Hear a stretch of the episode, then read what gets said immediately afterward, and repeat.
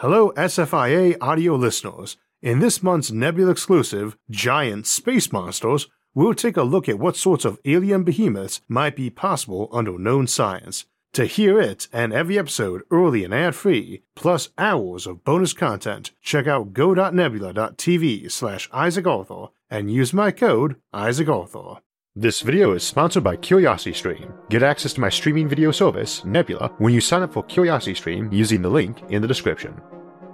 Imagine for a moment an entire planet as one gigantic brain, a single functioning mind of unbelievable scope. Now, imagine that was your mind.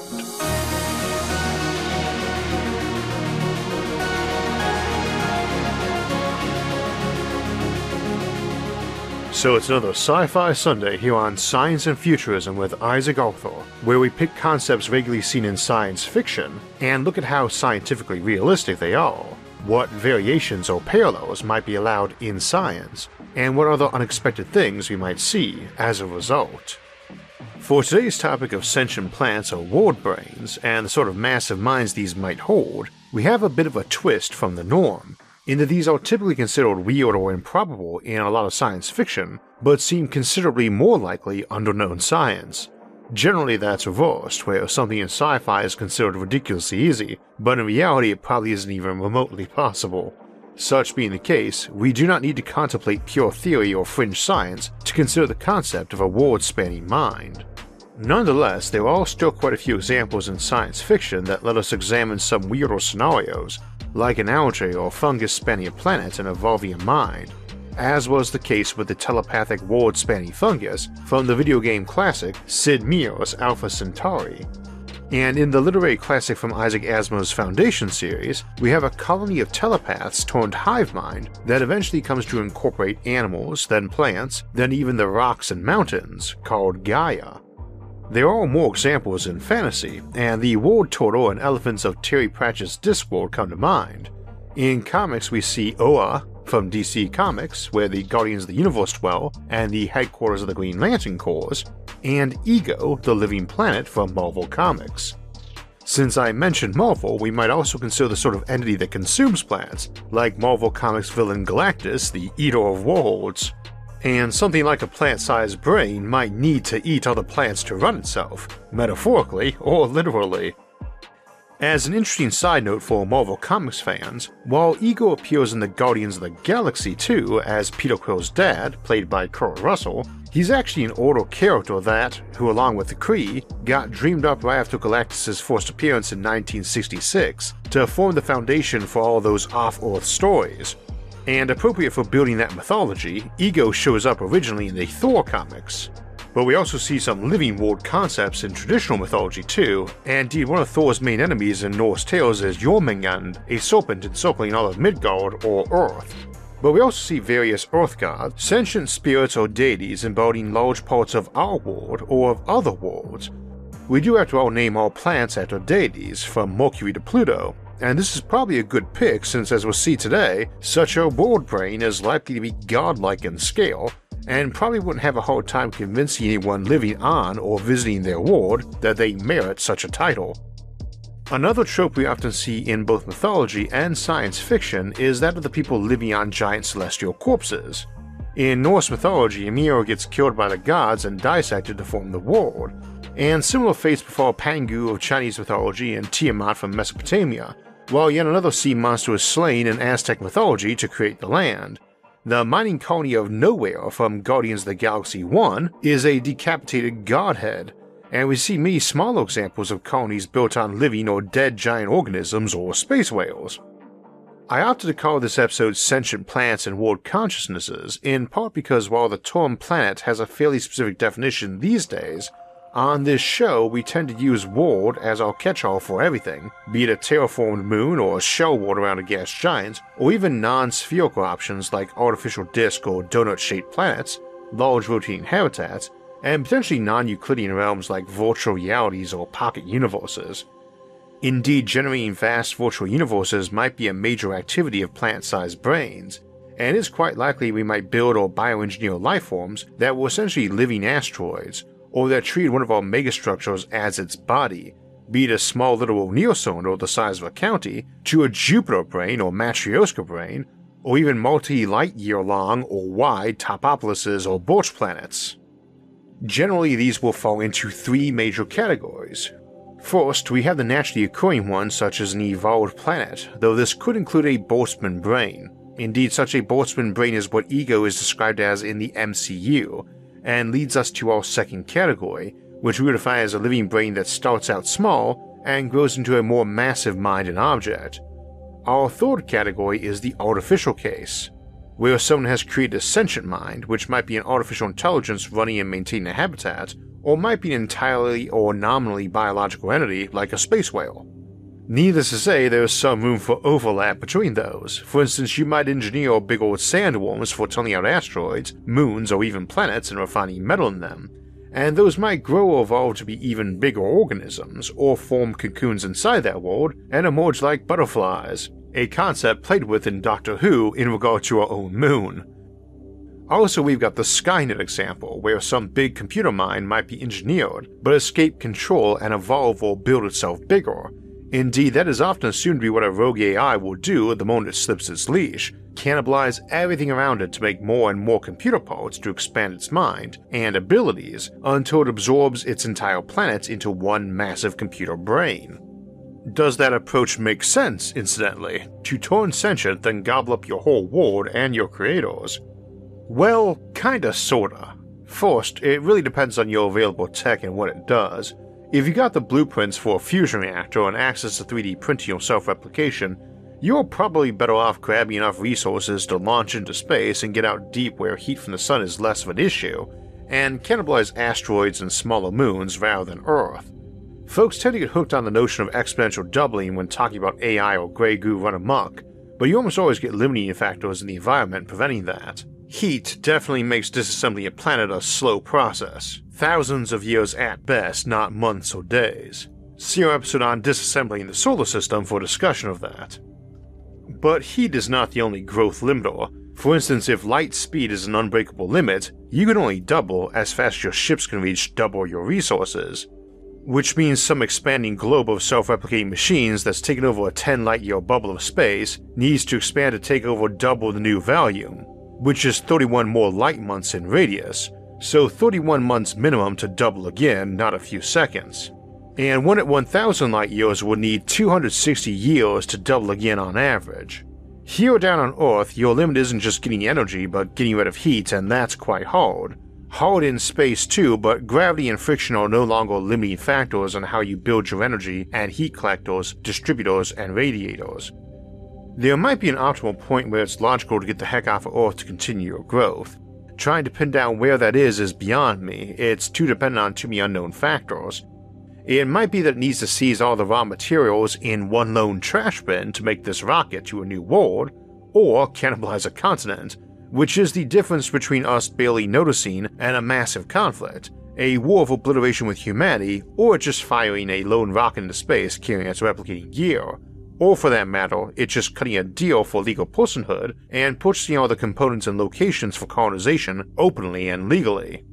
This is likely to be the fastest method, as cooperating with existing producers represents a jumpstart versus devoting resources to fighting them.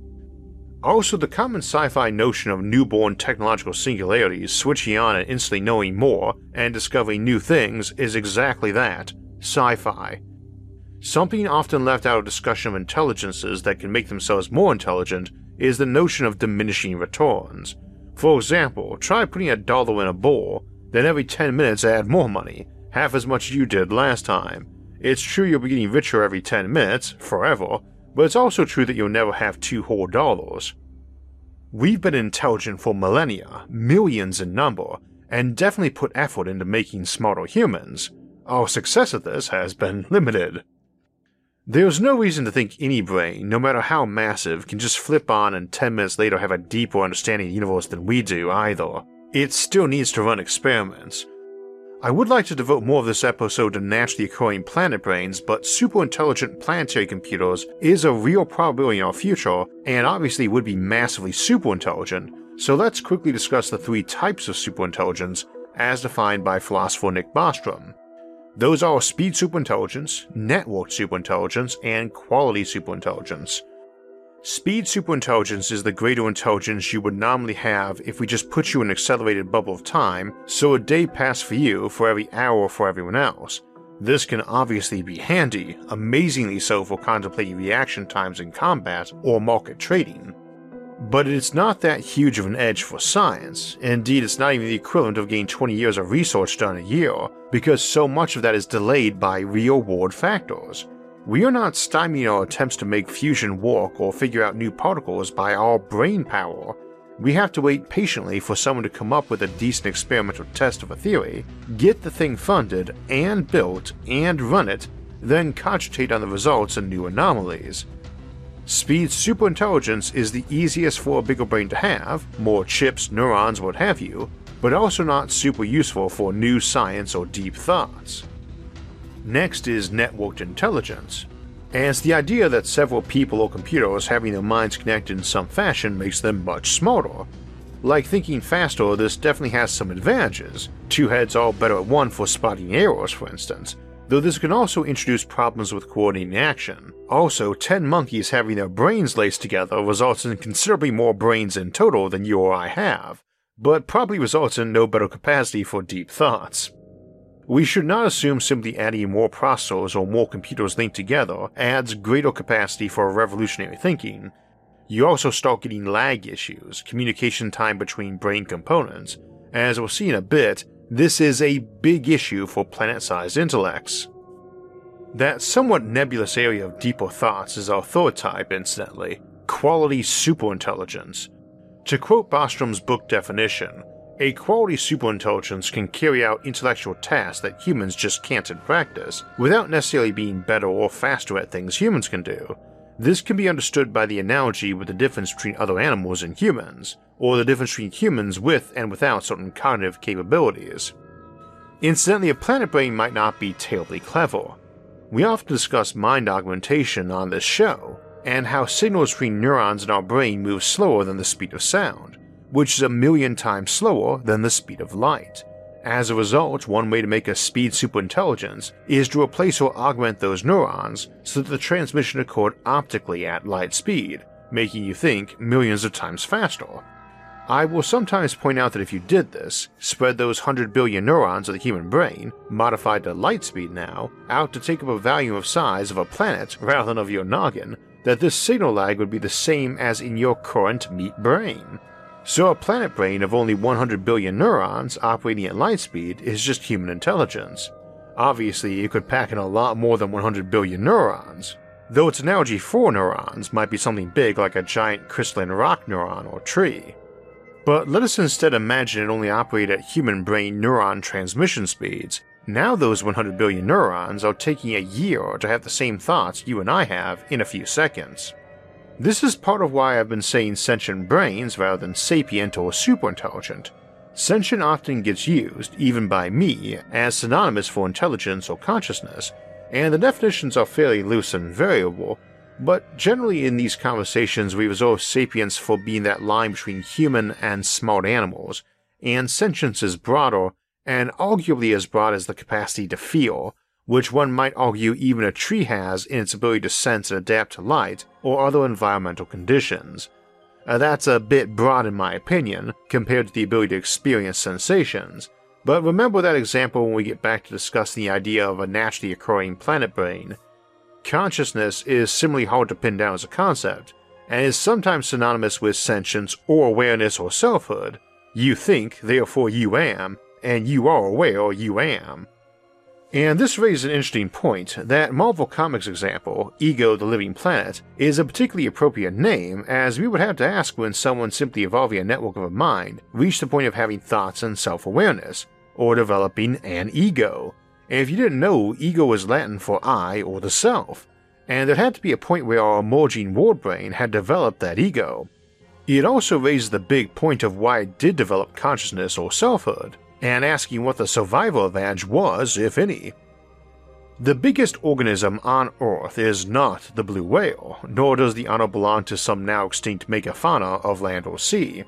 The definition of organism can be a bit debated, but the leading candidate for biggest organism is usually given to a type of parasitic honey fungus we find in Oregon. It's a colony organism, and in this case, the biggest known example stretches almost 4 kilometers across a piece of the Blue Mountains. It may not be the biggest either. We identify it by examining various trees it's killed and how far apart they are. It's also ancient, between 2 and 10,000 years old. This is maybe an interesting analogy for a planet brain because it would not be that hard to imagine it growing bigger, nor that it might be able to send signals back and forth, be it electrically or with chemicals such as pheromones. Indeed, on Earth, many colony organisms or insect hives, which can be a blurry distinction at times, communicate between components in a way that transmits information and could be considered basic thought. Kinda, sorta, again, blurry area, but remember that most of your brain is not involved in deep thinking, it mostly gets used for processing sensory data and motor control. And elephants and whales have much bigger brains than us, but use most of that for the same sensory processing and motor control. In other words, they use their bigger brains to control their bigger bodies, not have bigger thoughts. It is not that hard to imagine some big world spanning fungus, or even one just spreading a smaller local biome, developing this to the point of it being analogous to a spinal cord or basic brain and from there it seems an easy jump to thinking and feeling and pondering. We see some examples of this in fiction, Sid Meier's Alpha Centauri video game, a personal favorite, and something pretty parallel in the belligerent alien hive mind Morning Light Mountain of Peter Hamilton's Commonwealth saga, another personal favorite. However, speaking of belligerence, we should also ask ourselves why an alien fungal mind would develop consciousness, let alone high intelligence. We tend to assume growing intelligence in nature is a process of evolution mostly driven by predator prey cycles, and presumably tend to be limited to things with mobility who can actually act on incoming sensory data by moving or acting quickly.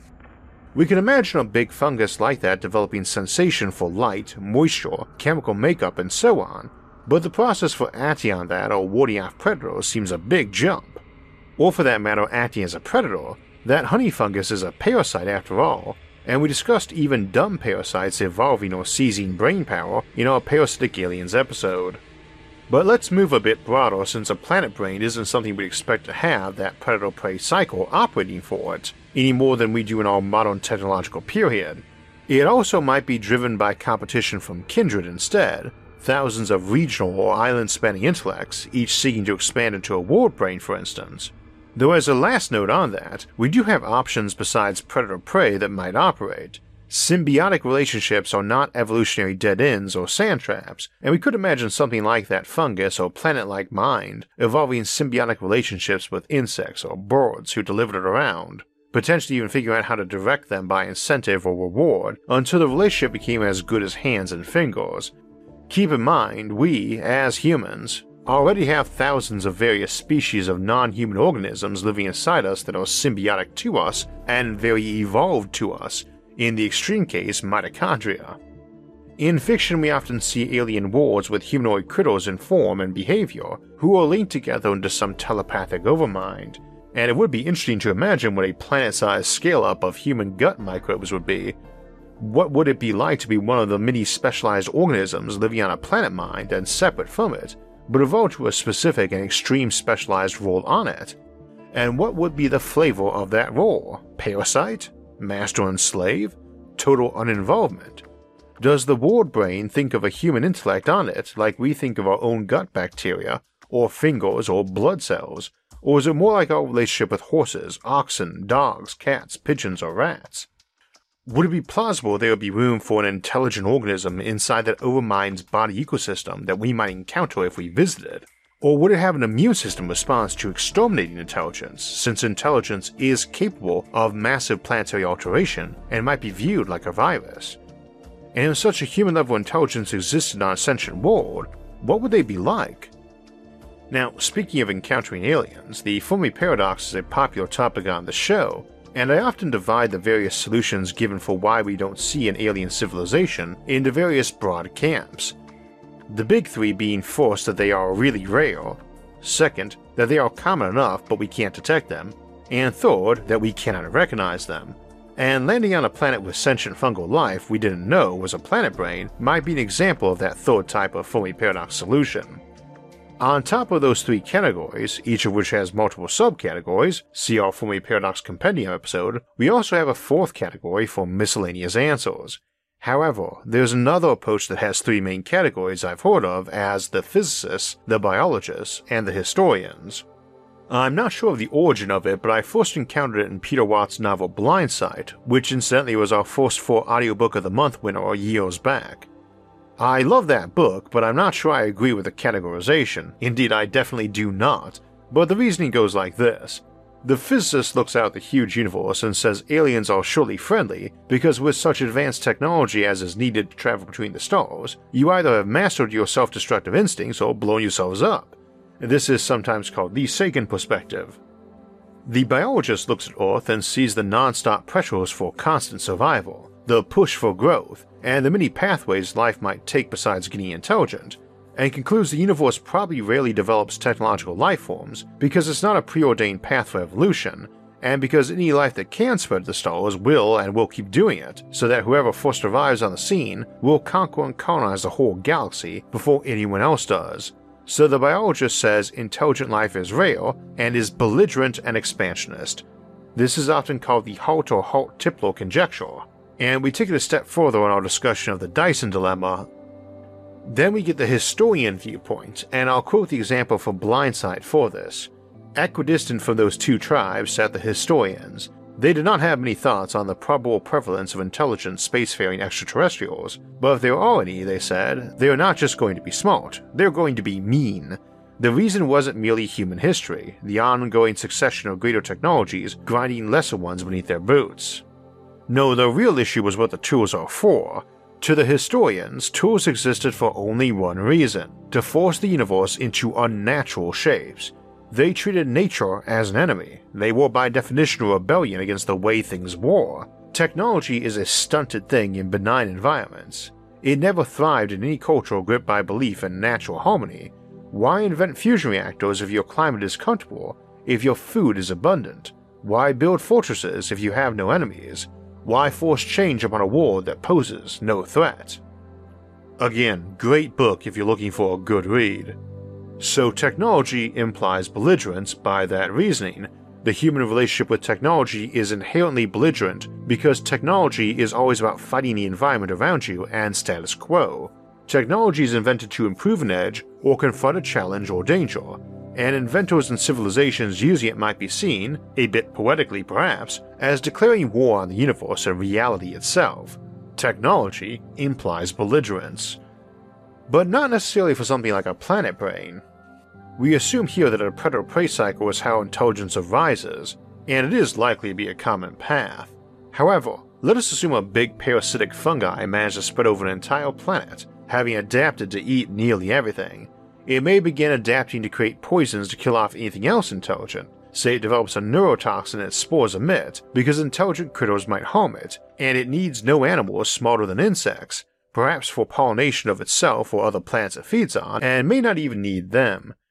It has developed a certain basic awareness of its environment, in the sense of day and light and temperature, and it can spread that signal, and we'll say it does it at roughly the speed of sound, parallel to human neurons.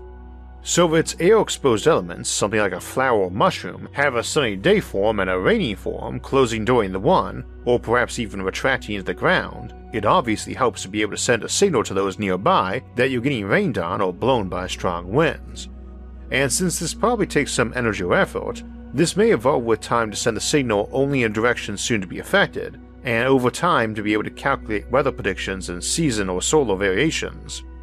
Nothing in that incidentally would even vaguely imply intelligence, just processing power, but it's a possible pathway for higher intelligence that is not predator prey, and we can also see it as a way it might seek to evolve an ability to more strongly alter its environment, Though the latter might seem an example of our comments a moment ago, technology implies belligerence, it's seeking to improve its state intentionally.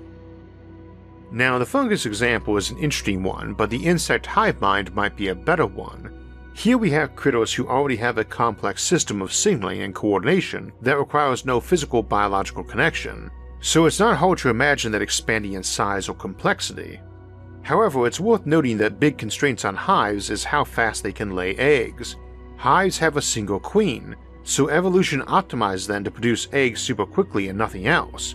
Queen bees are literally just stripped down egg layers, utterly incapable of surviving on their own, though the whole is very task built for most hive species. Indeed, this appears to be an example of convergent evolution, which we're having an episode on soon, to have a single egg layer or queen with all the rest of the hive descending from her and not allowing multiple queens to exist. While that's the case, no hive mind could plausibly spread out to control the world, even if they were human sized, they could still be laid once per second, and the workers lived a century, and that's a hard case for a unified hive. Now, there are presumably ways a high species could evolve to have coexisting queens, which I suppose would be viceroys or some node system of baronesses, but it is also possible the emerging planetary intelligence was not the hive, with each insect acting like neurons, but rather used the hives or something they created as each neuron, and composed themselves of billions of such hives, possibly even multiple species. We see a potential early form of that in Alastair Reynolds' short story Glacial, where the glacier itself is being tunneled by simple, stupid worms, and the tunnels are becoming a neural network, one which might one day evolve into a single vast mind over an icy world. We might also imagine something's brain architecture not being the organisms but the corridors or corals they built, and indeed brain coral seems like an interesting conceptual example of that. Brain coral is cerebral in shape but not in purpose, but coral lives a very long time, many centuries, as an interesting example of symbiosis. The coral itself is calcium carbonate deposited by the hermaphroditic organisms living inside it, but like most shallow water coral, they also have symbiosis with algae living on the surface of that coral that can use photosynthesis still at that depth to convert carbon dioxide into food or energy that the coral can siphon, and they also prey on zooplankton, blown their way. Coral can get enormous, and it's not hard to imagine getting more parasitic or symbiotic so as to start mind controlling more mobile critters it encounters. Again, brain controlling parasites are the stuff of nightmares in sci fi, but also quite common in actual nature. So we see a lot of potential pathways to that big old plant brain, and it need not be fueled by predator prey relations, especially once it makes that jump into genuine awareness and intelligence. Albeit, I think making that jump absent a predator prey cycle is one giant and dubious leap. Now, how smart is it? An artificial one, a computer the size of a planet, is damn smart unless we're trying to avoid that. Even if we assumed only modern computing and running on only solar panels, think trillions of times bigger or better than the PC or laptops rolling out the assembly line today. Whatever that is at the time you're watching this episode, because that's how much power is available via sunlight to the planet's surface. If we're contemplating something running at the Landauer limit, the theoretical lower limit of classic computation per unit of energy that we discuss as the constraint on ultra advanced computing, that is partially temperature based, which is why we expect AI or digital minds to seek out cold places like deep space. But on a room temperature planet would be about 3 zeptojoules, a 3 times 10 to the negative 21, or 3 billionths of a trillionth of a joule per single bit flip of computation or flop. We typically estimate Earth gets about 175 petajoules of sunlight every second, 1.75 times 10 to the 17th joules, or about 60 trillion trillion trillion flops per second, at the Landauer limit. There's a lot of debate about how much processing power it would take to emulate a human brain, but most estimates put it in the petaflops, which is also where our current top supercomputers are at, though they are still horribly energy inefficient compared to the brain, needing megawatts to perform at those speeds. And if we went with 60 petaflops to emulate a human brain, then such a solar world brain running at the Landauer limit could do a billion trillion such brains, comparable to the high end of what we expect of a crowded K2 Dyson sphere of classic humans, and more than 100 billion times what the current human population's combined brain power is. Now, I should point out that raw processing power and what we mean by consciousness are likely to have only a very loose relationship, and that again, most of your brain's energy is devoted to simply processing of sensory data and motor control. However, it is a power glutton, and if we assume some world brain was running with roughly human brain efficiency globally, then your brain runs on something like 20 ish watts of glucose derived power, and if we're assuming the roughly 1% efficiency rate of photosynthesis turning sunlight into sugar energy, then something like 10 to the 14th or 100 trillion brains per planet. Obviously, this is assuming an Earth parallel case in temperature and size, and it covering the whole planetary surface, from oceans to polar ice caps to deserts. Indeed, such a planet brain might develop as a means of terraforming its own surface to optimal conditions. But different sizes and environments are also possible, a small icy comet brain might be more three dimensional, like an actual brain, and run more efficiently by being colder, whereas some photosynthetic cloud organism floating around Venus will get more sunlight per unit area, and a cousin around Jupiter would get only a small percent of that sunlight, but have it over a much bigger surface area. And this example of a Jupiter brain might well make use of a lot more magnetics, given how powerful Jupiter's magnetosphere is compared to even Earth's. It is conceivable an organism very sensitive to magnetics, and Earth has some itself, might figure out biological equivalents of magnetic memory storage or electric or radio data transmission. We often envision giant blimp organisms or gas whales living on these gas giants, but that's another scenario, some big colony organism throughout the clouds. Now, we were running a bit long for a Sci Fi Sunday episode, so let's wrap up with one more point in regard to encountering these things and how they behave.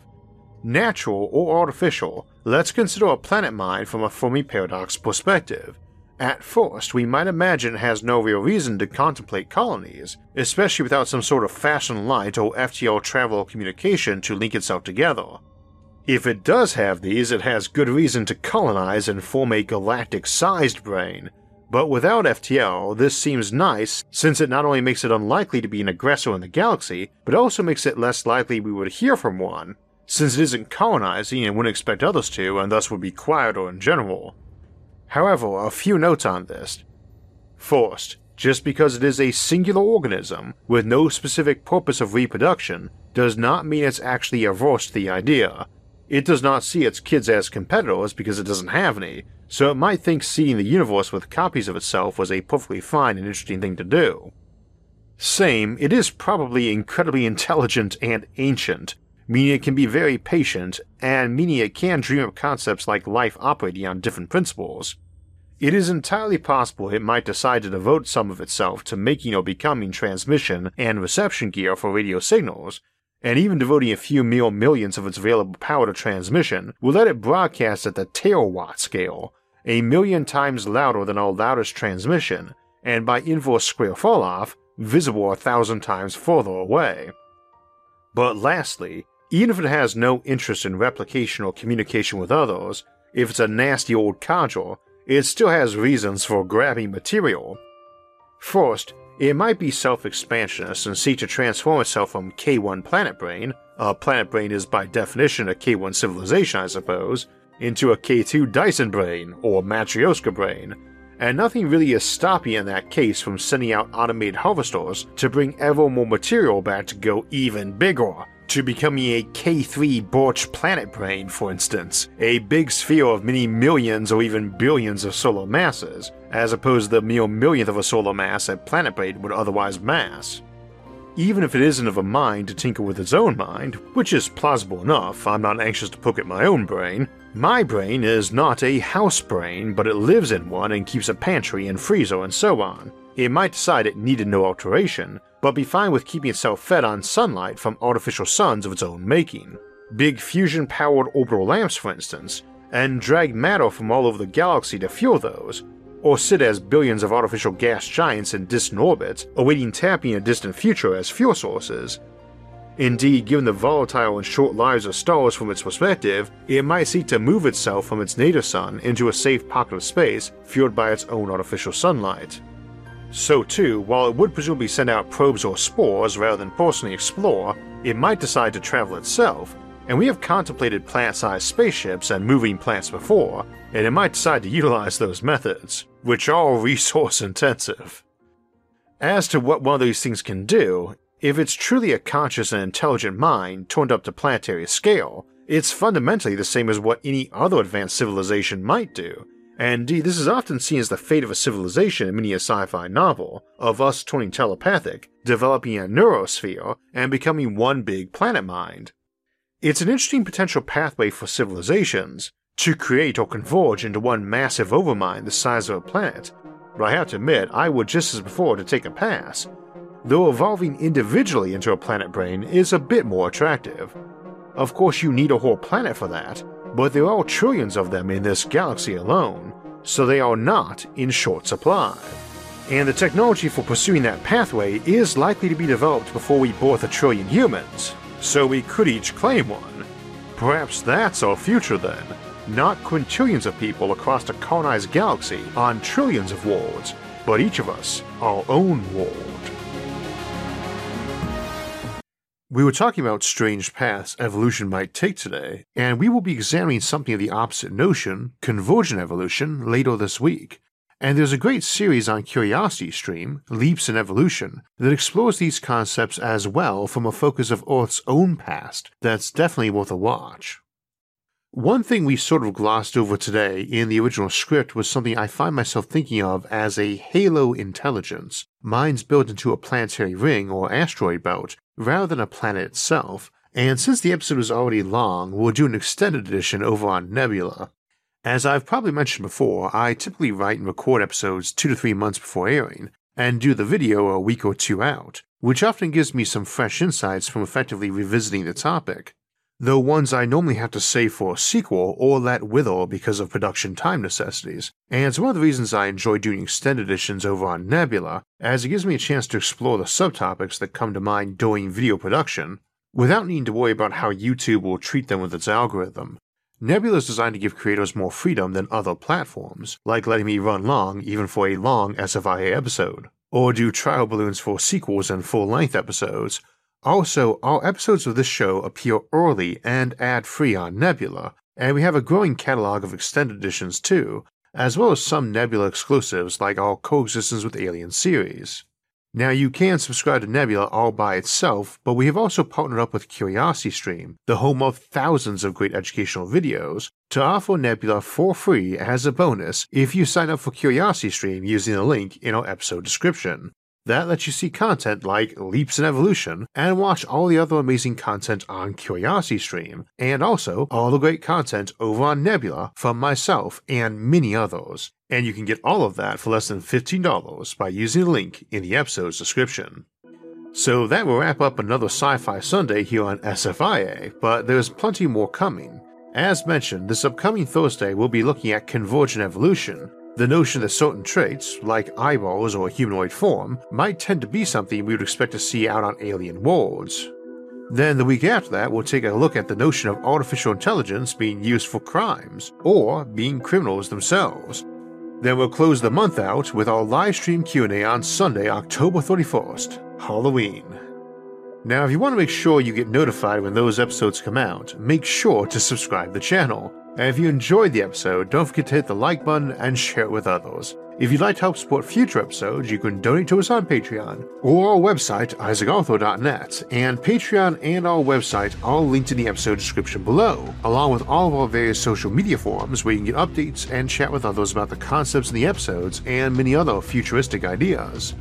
Until next time, thanks for watching and have a great week.